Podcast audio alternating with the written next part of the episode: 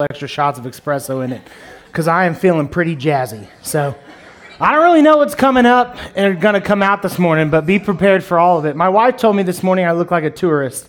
And as you know, you can't give me a compliment that good without me trying to go full bore. If I had a camera that had a neck thing, I would wear it. And this is the only day in my life I wish I had like brown leather strappy sandals that I could have worn with my black socks. I would have went full go, and we would, you know, just snapping Polaroids of you guys as I preach and shaking them, handing them out. But a couple of things I want to bring your attention to before we kind of get started on this new sermon today. I always try to highlight a couple things because we do have so many things going on, and that's a blessing, and it's a little bit of a curse just because sometimes some of the things we have going on can fall on deaf ears, right? Because there's just so much. You get overloaded. But we have some really awesome opportunities for prayer happening in our church right now. The first one I'm going to talk about happens on Sunday nights now. Allie's going to come up here. She's going to be up here at 7 o'clock, and she's going to be here praying, right? It's 30 minutes, right? 30 minutes to an hour, give or take. The Spirit may lead you a little longer, right? But you read some Scripture, you pray. I promise you, if you come, you will not regret it. It will be a powerful moment for you. Also, we have an opportunity for you to be part of something big with prayer during the actual service that takes place while I preach. And it doesn't require any extra time from when you would normally come on a Sunday. I'm trying to get as many people as possible to volunteer for this so that we can do a bigger rotation. We have had some volunteers so far, and I'm working on getting a schedule put together. I thought I'd have it together quicker, but some of those volunteers volunteer for other things. And so I've got to kind of come up with a schedule that works with their other volunteerisms, right? Because I don't want to double book anybody. So what would help is if more people would say, hey, you know what?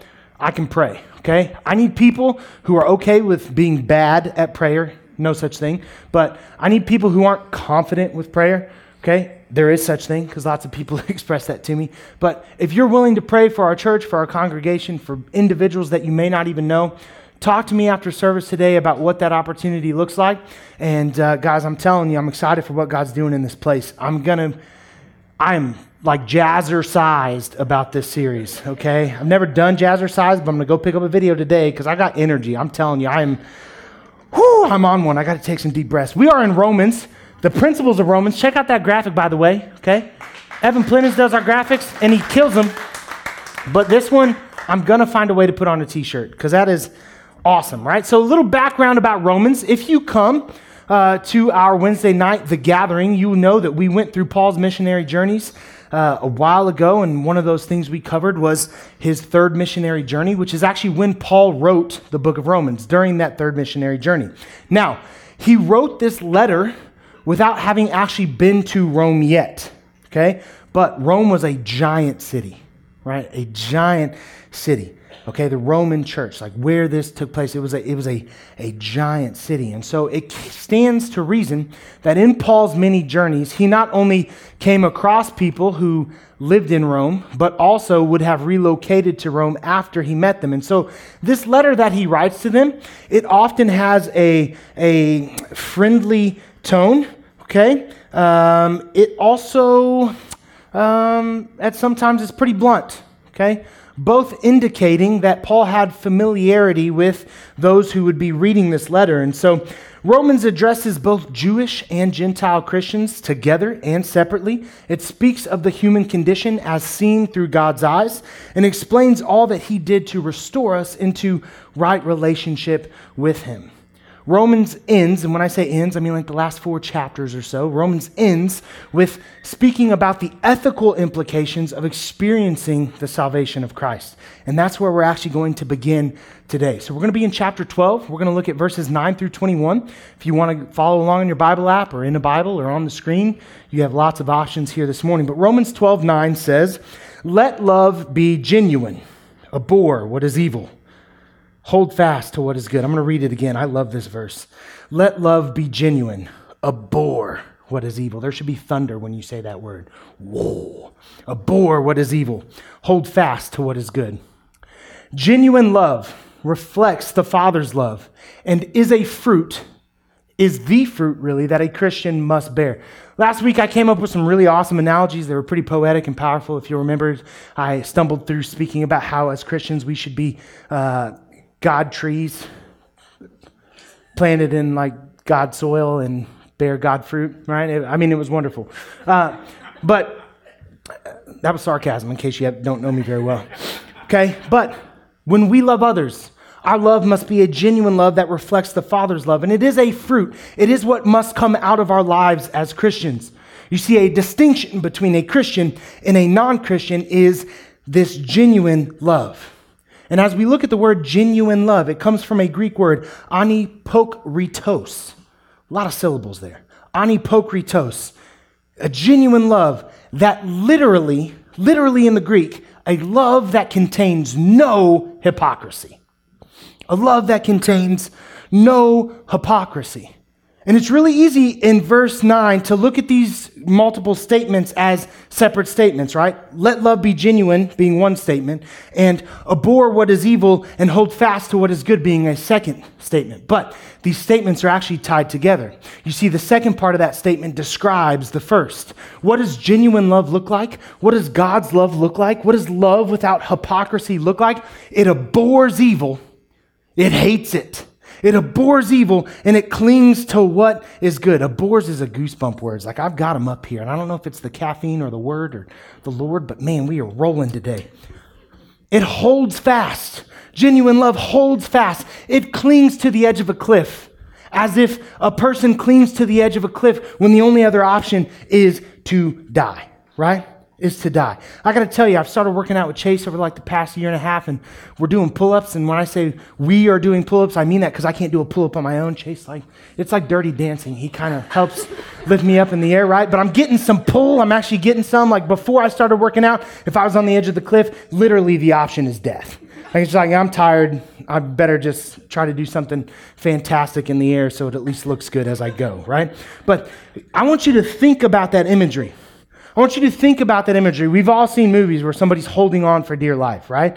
And they dig and their nails just crack and they bleed, and we're clinging with everything that we have to what is good. What is good? This is the love of God, that it hates evil and it only has room for good. Good and evil exist in light of God. See, without him, there is no measuring tool. What he says is good, what he says is evil, is evil. There is no room on the fence for us as Christians to perch. We don't get to be in the middle. We either stand for what is good, or we accept or stand for what is evil. And we know what is good and what is evil in light of who God is. We have to be on the right side of sin. We have no option. We have to be brave enough to call a sin a sin. See, not to do so is the opposite of loving. It destroys the purpose of God's love, which is to bring us into right relationship with him. We have to be brave enough to call a sin a sin. Romans 12:10 tells us to love one another with brotherly affection, outdo one another in showing honor. You see, just like with verse 9, these two statements are connected. We are to love one another as we would love a member of our family. This type of love is natural and it's free-flowing, which is what our love for our family, at least in the beginning, starts out as, right?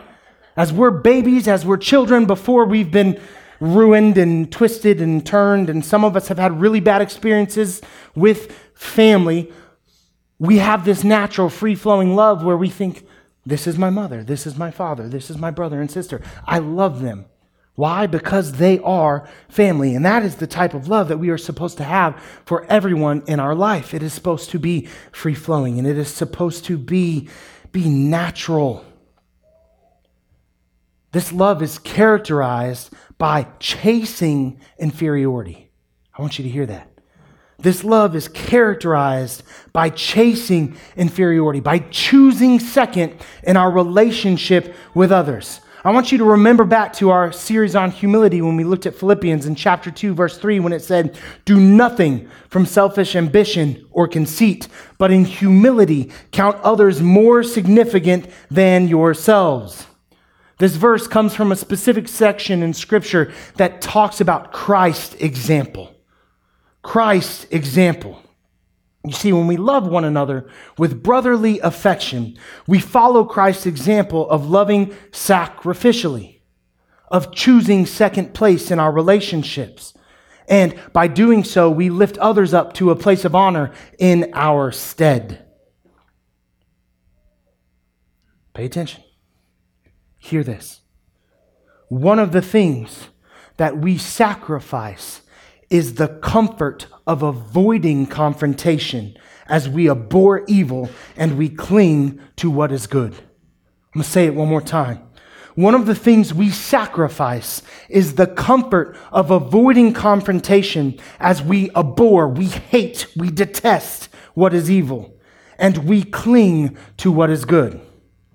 Too many of us serve a God whose love is based in accepting our will, and that is a false God. Too many of us serve a God whose love is based in accepting our will, and that is a false God. Well, God is love, and this is how I feel, so God loves me, so God would accept this. That is not God. That is some mythical great being that you have created that would never tell you no and give you a participation trophy. And God doesn't hand out participation trophies. He just doesn't. Does God love you? He absolutely loves you. But what does God's love look like? It looks like this. He abhors evil. He hates sin. And he loves what is good. And he wants you to be good.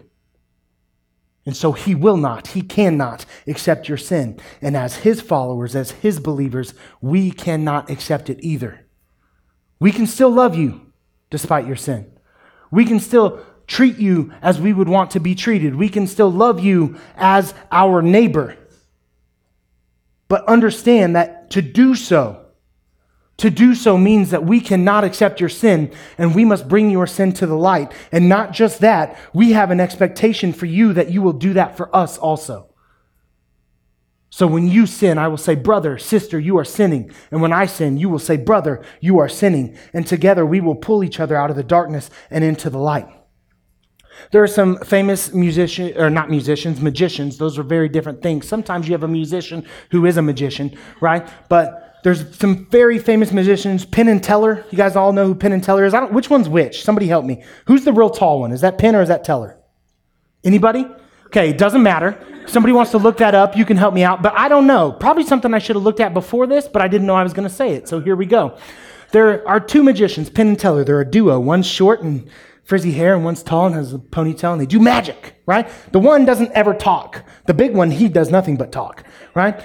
He is also a devout, and I mean a devout atheist. At the very least, agnostic, right? But I'm pretty sure atheist. Like, he does not think God exists. And he thinks, for the most part, that Christians are foolish for believing that God exists. But you know what also he believes? This is something I find very powerful from the lips of an atheist person. He also believes that if a Christian believes what a Christian believes and does not share their faith with him, that they must hate him. You know what he actually says? I have no respect for a Christian who won't share their faith. I have no respect for a Christian who won't share their faith, who won't call sin a sin. I have no respect for somebody who won't deliver the genuine love of God if they actually believe what the Bible says. Because the Bible says that the wages of sin is death. And that if someone is living in sin, they will experience death. But we have Christ. We have Christ, who gave his life and sacrificed himself so that those who were destined for death, those who would experience and had no other option but to experience death, might have eternal life through the forgiveness offered to him. And he says, if you really believe that, if you really believe that, and you're afraid to share your faith with me because you think I'm going to laugh at you, or you think I'm going to reject you, or you think I'm going to turn my nose up at you, I do not respect you. Because how could you possibly believe that and not at the very least try to convert me? Even if you know I might find it offensive, even if you know that I reject it. For us to truly believe that, we have to be able to share the truth with others. Too many of us serve a God based in accepting our will, and that is a false God. And because we serve that God, we don't want to offend others because God loves everybody and we're all going to live in a utopian, non-existent society. It goes on to say in Romans 12:11, do not be slothful in zeal, be fervent in spirit, and serve the Lord. The focus you see of verse 11 is the service of the Lord, which is again characterized by two things said earlier in the verse. It is zealous. It is zealous. It means that it's diligent, it's consistent, it takes place without hesitation, and it's fervent in spirit. See, when you start to break down like the original Greek, sometimes you get these really cool things. And what's taking place in this verse is a Greek idiom. It's a saying like it's raining cats and dogs, but it's something that they would say. And what it really means to be fervent in spirit is to be boiling in spirit. Listen to that. That boy is boiling in spirit right there. He is boiling. You know what I'm saying? I wish we still used it. I'm going to try to bring it back. That boy is boiling in spirit right there. If you don't like that, you don't have feelings right now. You're sleeping. Some of you are sleeping. Wake up. Okay? I'm just teasing. I love you. No, I'm not teasing, but I still love you. Okay, boiling in spirit, right? Boiling. I want you to think about things that are boiling, right? Boiling. Am I being crazy right now? I don't care. Boiling in spirit. Okay, like boiling water. Our service for the Lord is active, it is rolling, and it should be giving off heat. And as we serve, we are to, as Romans 12:13 says to us, rejoice in hope, be patient in tribulation, be constant in prayer, contribute to the needs of the saints, and seek to show hospitality. As a result of our love and service rendered to God, we will face persecution. When we are determined to call a sin, to have a backbone, to not just let anything be okay, to say that in light of God, there is good and evil, and our job is to choose good and to encourage others to choose good and to seek forgiveness when we choose evil. If we render this service to the Lord, we will experience persecution. And in those times, we must rejoice in hope, which is Christ Jesus. Our hope is Christ Jesus. We must be patient in tribulation. Not seeking to get out of it as soon as we can, but understanding that sometimes it's okay to be uncomfortable. Sometimes it's okay to be uncomfortable. And we must be constant in prayer. We must pray without ceasing. We can't give up. And that's a problem that a lot of Christians face is we just give up too easily. We pray and we pray and we pray and we pray, and it doesn't seem like things are changing, and so we stop praying. We stop praying. But that conversation can't ever end. See, as we stand up for biblical truths, as we again abhor evil and cling to the goodness of God, we will open ourselves up to criticism and persecution. We will be called bigots. We will be told that we are closed-minded. We will be labeled hate-mongers and hypocrites. Here's what I want you to be encouraged by. Here's what I want you to know as Christian believers. When we are persecuted for our principles, we must return their curse with a blessing. When we are persecuted for our principles, we must return their curse with a blessing. Why do I say that? Because Romans 12:14 says, bless those who persecute you. Bless and do not curse them. I want to take you to Christ as he's nailed and dying on a cross, as he is literally being crucified after being beaten and rejected and spit upon. What were his words that he asked of God? Father, forgive them, for they know not what they do. In the face of the ultimate persecution, he asked for a blessing on their behalf. So I know that if Christ, if my Savior can offer grace in that moment, then I can offer grace in situations which are of far less magnitude, right? The reason that Christ was able to do that is because he was able to empathize with these people. He was able to put himself in their shoes, to see their confusion and their misunderstanding, and he was able to love them anyways, which is what we have to be able to do. We have to be able to empathize with people in their suffering and in their ignorance, but also in their successes. Romans 12:15-16 says, "Rejoice with those who rejoice. Weep with those who weep. Live in harmony with one another. Do not be haughty, but associate with the lowly. Never be wise in your own sight." You see, without empathy, harmony is non-existent. Okay? It just told us that our goal was harmony, but we're going to take it a step further in just a moment. Here's what you have to understand. Being able to put ourselves in others' shoes is a prerequisite for giving them grace in times when they are our trial. I'm going to say that one more time, and I want you to hear the ending. Being able to put ourselves in others' shoes is a prerequisite for giving them grace in times when they are our trial. You ever had a person who was your trial? Huh?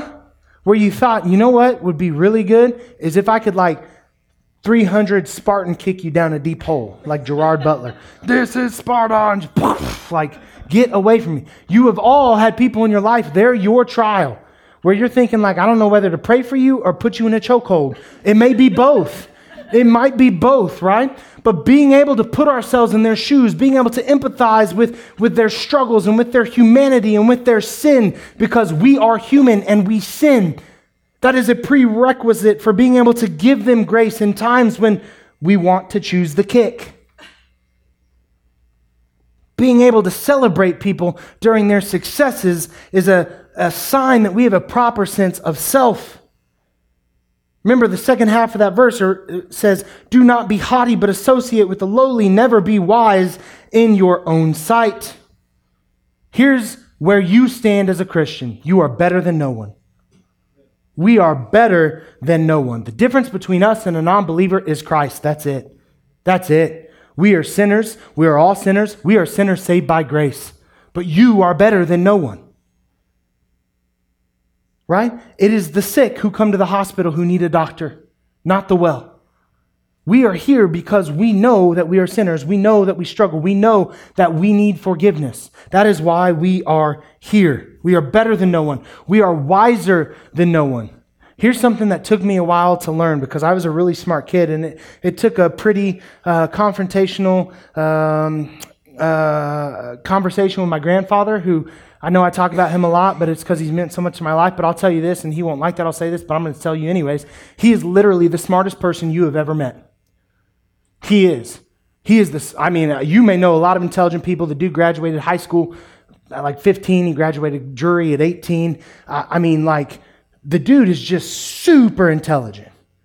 And he just knows things. Like, Jericho's always like, why do you just know random things? And I don't know why, but, like, watch Jeopardy with my grandpa. I don't remember the last time he missed a question when I was in his presence.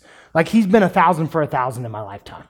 And he would automatically be like, I miss him all the time. Well, I haven't heard you, so get over it, right? But it took a really confrontational, loving conversation with my grandfather, where he basically told me, like, hey, you know, true intelligence doesn't have to be proven. If you're really smart, you don't have to, like, tell everybody all the time. You don't have to put it on the forefront. People will naturally see it. You need to choose humility and grace, and that's real wisdom. You see, real wisdom doesn't find its worth in being heard and accepted. It finds its worth in truth. Wisdom is wise because it is true. Not because a bunch of people have listened to it. Not because a bunch of people have heard you and said, oh, I think I'll change my mind. Wisdom is wisdom because it is true. And so we must see others as better than ourselves.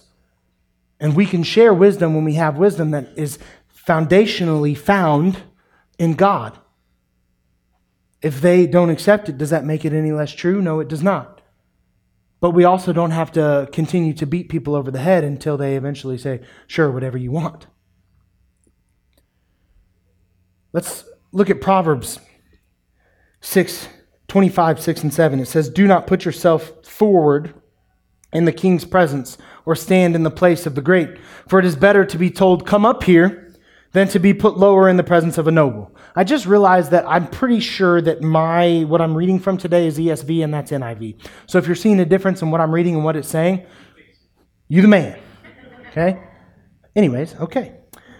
Right? Read it again. Do not put yourself forward in the king's presence or stand in the place of the great, for it is better to be told, come on up here, than to be told, get away from me. Right? That's like the Message version or something. I don't know. Romans 12, 17 through 21 goes on to say, repay no evil for evil, but give thought to do what is honorable in the sight of all. If possible, so far as it depends on you, live peaceably with all. Beloved, never avenge yourselves, but leave it to the wrath of God, for it is written, vengeance is mine, I will repay, says the Lord. To the contrary, if your enemy is hungry, feed him. If he is thirsty, give him something to drink, for by doing so you will heap burning coals on his head. Do not be overcome by evil, but overcome evil with good. I want to call your attention back to verse 18. If possible, so far as it depends on you, live peaceably with all. Now, we all know that harmony is not always a possibility, right? It just isn't. But it certainly is the goal. And as believers, as a Christian, peace must mark our lives. It must mark our lives. Discord, a lack of peace, should never exist because of you. It should never exist because of a believer.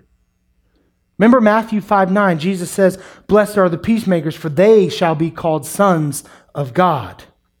Rather than seek vengeance and seek retribution, we should trust God to be our defender and instead forego the desire for justice at our own hands to let Him take care of it. And by doing so, by loving them in light of their evil, we will heap burning coals on their heads. Guys, the Bible's literal advice is to kill them with kindness. It's the literal advice. Kill them with kindness. What happens if you heap burning coals on someone's head? They will die. It is painful. They will not like it. They will try to move from the position that they find themselves in. And yet that's how we're supposed to treat our enemy. We are supposed to kill them with kindness. We're supposed to not return what they have given to us. This is a change from the Old Testament eye for an eye, right? This is turning the other cheek. This is, you have been evil to me, but I will choose to be good to you because God has been good to me, and that is what He requires of me. And so as I abhor evil and I cling to what is good, I will choose good over this evil. I will choose good over this evil, and so I will kill them with kindness. These things that we have talked about today, they are the marks of a true Christian. They are the marks of a true Christian. This is how people will experience righteousness in God daily, through you, by the way you treat them. That's pretty cool. That's pretty cool. You get to be a part of God's mission. You get to be a part of people's story. But we must reflect the righteousness of God in the way that we live our lives. There's a saying that has become popular as of recent that says, let the gospel be the offense. Right? Not my will, not my ways, not my thoughts. Not what I think, but just the truth, the gospel. Let's live so that if anything offends anyone, it's the word of God. Let's pray. God, I come to you right now and I thank you for this day. I thank you for your scripture and for the message that you deliver to us, God, as we look at what it means to be a Christian, what it means to be a believer, what it means to follow your will for our lives and to really love others. God, we have to understand and know that in order to love other people, we must hate what is evil and we must only look to what is good. And we have to be brave enough to call sin, sin. We have to, because the only thing that does is corrupt the love of God, which entire purpose, again, is to bring people back into right relationship with you. And if we change the message found in Scripture, and if we change what the gospel really is, and if we tell people that the love of God is only accepting them for who they are, then, God, we are not doing it correctly. As Jesus told the Pharisee, we must be born again. We are all sinners. We all fall short of the glory of God. We have all been born in ways that lead us to certain sin. God, some of those sins are on the forefront. They're so out in the open that they can't be hidden. And the rest of us maybe have it what we would consider easy because we can sin in silent. But God, that doesn't make it any less of a sin. We need the forgiveness of God, which has been provided for us through the blood of Christ. And we are called to show others that love. And that love is willing to have tough conversations. And in our world today, we have to be a beacon of light in a sea of darkness. Help us to have the courage. Help us to be brave enough. Help us to stand on the principles of truth found in the holy Word of God. We ask these things in Jesus' powerful name. Amen. Amen. Some of you out there today, you need Jesus. We all need Jesus. We know that, but maybe you've never committed yourself to a personal relationship with Him. Maybe you haven't committed yourself to saying, I'm going to bend my will to God's will because that is what God expects of me and He is worthy of that type of obedience. And if you need a relationship with Christ and you want to talk about what that looks like today, this is the best time to do it. Come, let's have that discussion. Don't let another day pass without you at least thinking about, if I were to die today, where am I going to end up? That, I think, is the most important question any of us can answer. Some of you are really struggling. You're really struggling because guess what? Life is hard and sin is present and we are not perfect. But there is grace to be had for you at the feet of our God. And you need to pray. And you need to pray. Come pray with me. Come pray with me or use our stage as an altar and just go to God directly. Some of you just need some time where you can ask God what He wants from you and stop and listen. Some of you need to worship and just thank God for where He's got you in this place today. Whatever you need in this time and in this moment, this time is yours to reflect and to respond, not to me, not to what I'm asking, but to what God is calling you to do today. Stand with us now, worship, pray, ask God what it is that He wants from you, and then have the courage to step out in faith and to do what He's asking. You will be rewarded. Let's worship now.